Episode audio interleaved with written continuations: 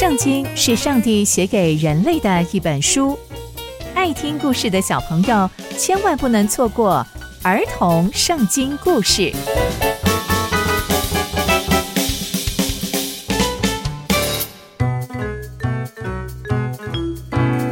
各位亲爱的大朋友、小朋友们，大家好，我是佩珊姐姐。小朋友们，今天佩珊姐姐要跟大家分享的故事是大卫得知噩耗。我们在前一集中知道，扫罗生命的结尾非常的壮烈。那接下来又会发生什么样的事情呢？就让我们继续听下去吧。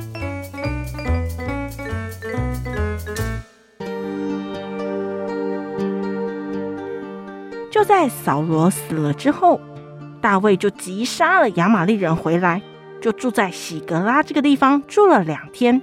就在第三天的时候，忽然有一个人从扫罗扎的营回来，可是呢，他衣服全部都是撕裂掉的，他头上也蒙了满满的灰。这个人就跑到大卫的面前，俯伏在地叩拜他。大卫就很困惑，他就问这个人说：“嗯，你是从哪里来的呢？”他就说：“我我是从以色列的营当中逃出来的。”大卫又问他说：“那现在状况是怎么样？”请你告诉我，那个男生就回答他说：“所有的人都逃离了战场，而且啊，在那当中有很多人都倒地阵亡，连扫罗还有他的儿子约拿单都死掉了。”于是大卫就问那位跟他报信的年轻人说：“你怎么知道扫罗还有约拿单都死了呢？”没想到那个向大卫报信的年轻人回答他说：“因为啊，我刚好在。”基利波山看到扫罗靠在自己的毛枪上，可是后面又有战车，还有士兵紧紧的追赶他。没想到扫罗也看着我，就呼唤我，我就走过去跟扫罗说：“我在这里。”他就问我说：“你是谁？”我就告诉他：“我是亚玛力人。”没想到扫罗竟然对我说：“请你把我杀死，因为我很痛苦，可是我死不了。”接着，我就站到他身边去，把他给杀了。而且我知道他一倒下就真的会死掉，所以我就把他的王冠取了下来，也把他手臂上的手镯还有这些配件都带来这边，要献给你。大卫听到这些话之后，就非常非常的生气，也非常非常的难过。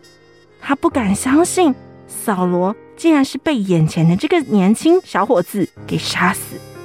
大卫就问那一个年轻人说：“你是哪里人呢？”那年轻人就回答他说：“我是寄居在这里亚玛利人的儿子。”大卫就很生气的对他说：“你既然伸手杀了耶和华的受膏者，你怎么不感到惧怕呢？”于是大卫又叫了一个年轻人来说：“你过来吧，你把他给杀了。”被大卫叫来的年轻人就把这个伤害扫罗的年轻人杀死了。大卫对他说：“你呀，你做错了一件事情，你杀了上帝的受膏者，你这些都是罪，这样是不对的。”大卫就为了扫罗还有约拿单，就非常非常的悲伤，还做了一首哀歌来纪念他们两个。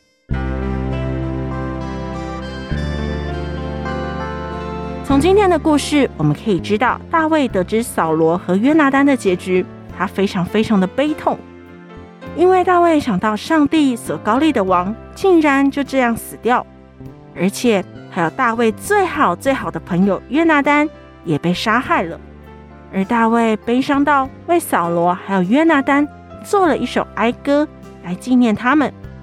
我们也可以看到，大卫和约拿单建立在信仰中的友谊是多么的坚定。所以，小朋友们，也许我们的生命中也会遇到这么难过的事情，但我们仍然要相信，上帝是掌权的上帝。无论发生什么样的事情，都有上帝最美好的心意。而我们也可以学习大卫用自己的方式纪念生命中重要的人事物哦。也许是一首歌、一段文字、一幅图画，甚至是一张照片，都是很棒的纪念方式。刚刚佩珊姐姐分享的故事都在圣经里面哦。期待我们继续聆听上帝的故事。我们下次见喽，拜拜。